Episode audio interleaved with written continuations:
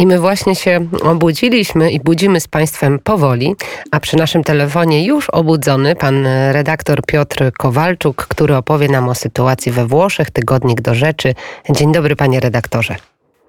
Dzień dobry. Co się dzieje we Włoszech? Bo wiemy, że od wczoraj zostały złagodzone restrykcje. Można wyjść, można bardziej swobodnie korzystać z miejsc ogólnie dostępnych. Jak wygląda sytuacja? No, sytuacja wygląda dużo lepiej. Czujemy się tutaj jakoś dużo lepiej, bo zaczynamy trochę oddychać wolnością. Przez y, bardzo długi czas no, nie można było pójść do restauracji. Mm, nawet napić się kawy nie można było w barze, tylko w plastikowym kubku na, na zewnątrz. No ale nie tylko o to chodzi, bo równocześnie zamknięte były wszystkie kina, teatry. Po prostu człowiek siedział w domu nie dlatego, że chciał, tylko dlatego, że dosłownie nie było gdzie pójść. To się od poniedziałku zmieniło. Y, znaczy 15 z 20 włoskich regionów uznano za strefę żółtą, czyli tego najmniejszego zagrożenia epidemiologicznego. I wśród tej piętnastki no, znalazły się najważniejsze regiony Włoch z punktu widzenia gospodarczego czy turystycznego, więc Latium ze stolicą w Rzymie, Lombardia, czyli ten region wokół Mediolanu, Piemont, czyli to, co, czyli ze stolicą w Turynie, Kampania, Neapol, Toskania. Y, tam właśnie obowiązuje, że no, złagodzono te y, restrykcje. No i od, y, od wczoraj, znaczy to wszystko się otwiera to się wszystko otwiera stopniowo. W tym sensie, że na przykład Galeria Uffizi we Florencji, jedna z najbardziej znanych, chyba te zbiory tej galerii są takie, że mogą konkurować nawet z muzeami watykańskimi. To się otwiera dopiero 2 maja. Y, y, jeśli chodzi o inne y, no, kina, czy te, kina, teatry, czy coś, to też to jakoś jest trochę rozłożone w czasie. Plaże będą otworzone 15 maja, 1 czerwca siłownie, no ale tak czy inaczej się otwieramy i czasami, tak jak wczoraj, z pewną fantazją, tak jak wczoraj w Mediolanie. Popularne kino Beltrade rozpoczęło seansę wczoraj o 6 rano. Dlaczego tak późno? Bo do 5 nadal obowiązuje godzina policyjna. W tej ogromnej galerii sztuki współczesnej Maxi w Rzymie, wczoraj ją otwarto, to ona się mieści w takim bardzo fantazyjnym, futurystycznym gmachu projektowanym przez gwiazdę architektury Zachę Hadid. Y, sprzedają teraz, czy rozpoczęli taką akcję sprzedawania biletów za 15 euro na jakąkolwiek ekspozycję, jaka zdarzy się w przyszłości i bilet y, jest ważny przez 100 lat. No, pośród, pośród takich różnych rewelacji no, żyje się nam tutaj teraz od, od wczoraj trochę, trochę lżej, a zwłaszcza, że zaczyna pojawiać się słońce, robi się cieplej, Y, także trochę zapominamy o tej tragicznej. To się, to się muszą Państwo cieszyć, bo u nas tak, nie dość, że dwa stopnie Celsjusza dzisiaj rano koło zera, to jeszcze nie mamy ani otworzonych właśnie restauracji, ani kawiarni, więc też z utęsknieniem na to czekamy.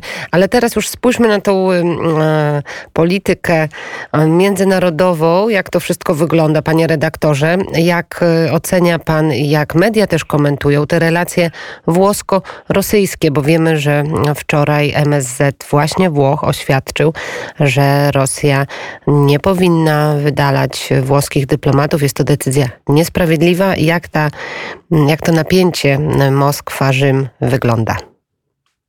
Znaczy, o tym się, no, oczywiście o tym, że Rosjanie uznali jednego z dyplomatów włoskich, którzy za persona non grata wczoraj y, donosili wszyscy. Z tym, że no, to, to sprawa wygląda w ten sposób, y, dość wydawałoby się paradoksalnie, dlatego że y, włoska prawica jest prorosyjska, włoska lewica jest antyrosyjska.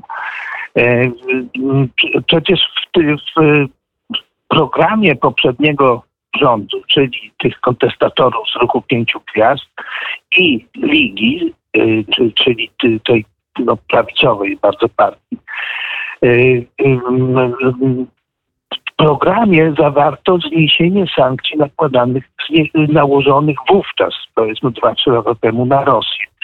Jasne, że Salvini, szef Ligi deklaruje, że jest no, lojalny, jeśli chodzi o sojusz ze Stanami Zjednoczonymi, ale to no, parę razy jeździł do Moskwy prywatnie, składał tam wizyty. Jakiś tu trochę skandal był taki, bo ktoś tam nie Salvini, ale ktoś tam z jego partii starał się o dofinansowanie y, y, w Rosji. To nagrano, y, puszczono to nagranie, więc trochę no, jest skandal, a to, że Putin jest przyjacielem Silvio Berlusconiego od lat, no to, to nie jest żadną tajemnicą. Berlusconi w tej chwili nie ma tej wagi politycznej, którą miał dawno, dawniej, no ale zawsze może na te 7% głosów w wyborach liczyć. Więc no, tak to mniej więcej wygląda. Tutaj Rosja nie jest postrzegana jako wielkie niebezpiectomstwo z tego powodu, że leży daleko. Mhm. To nie jest to, więc i tak było, jak tak było zawsze. No, pomijając, znaczy jeszcze trzeba pamiętać o tym, że przez lata y, komuniści włoscy, którzy potrafili zdobyć jedną trzecią głosów w wyborach, zdarzyli Związek Radziecki niekłamaną, szczerą, bardzo głęboką miłością. I to jakoś, no może w tej chwili oczywiście to trochę inaczej wygląda, ale to są, to są te y, tradycje y, miłości do Rosji i poczucia, że Rosja jest daleko, w razie co to nam się tutaj nic nie stanie. I na pewno takie przeświadczenie pokutuje. Na jak jeszcze, panie redaktorze, na koniec zapytam, wygląda plan odbudowy dla Włoch, bo teraz wszystkie kraje w Unii Europejskiej te krajowe plany odbudowy popandemiczne snują i planują właśnie. Jak to wygląda we Włoszech? Wczoraj y, premier Mario Draghi przedstawił w Izbie Deputowanych y, ten opracowany plan, który liczy tam tutaj 300 stron.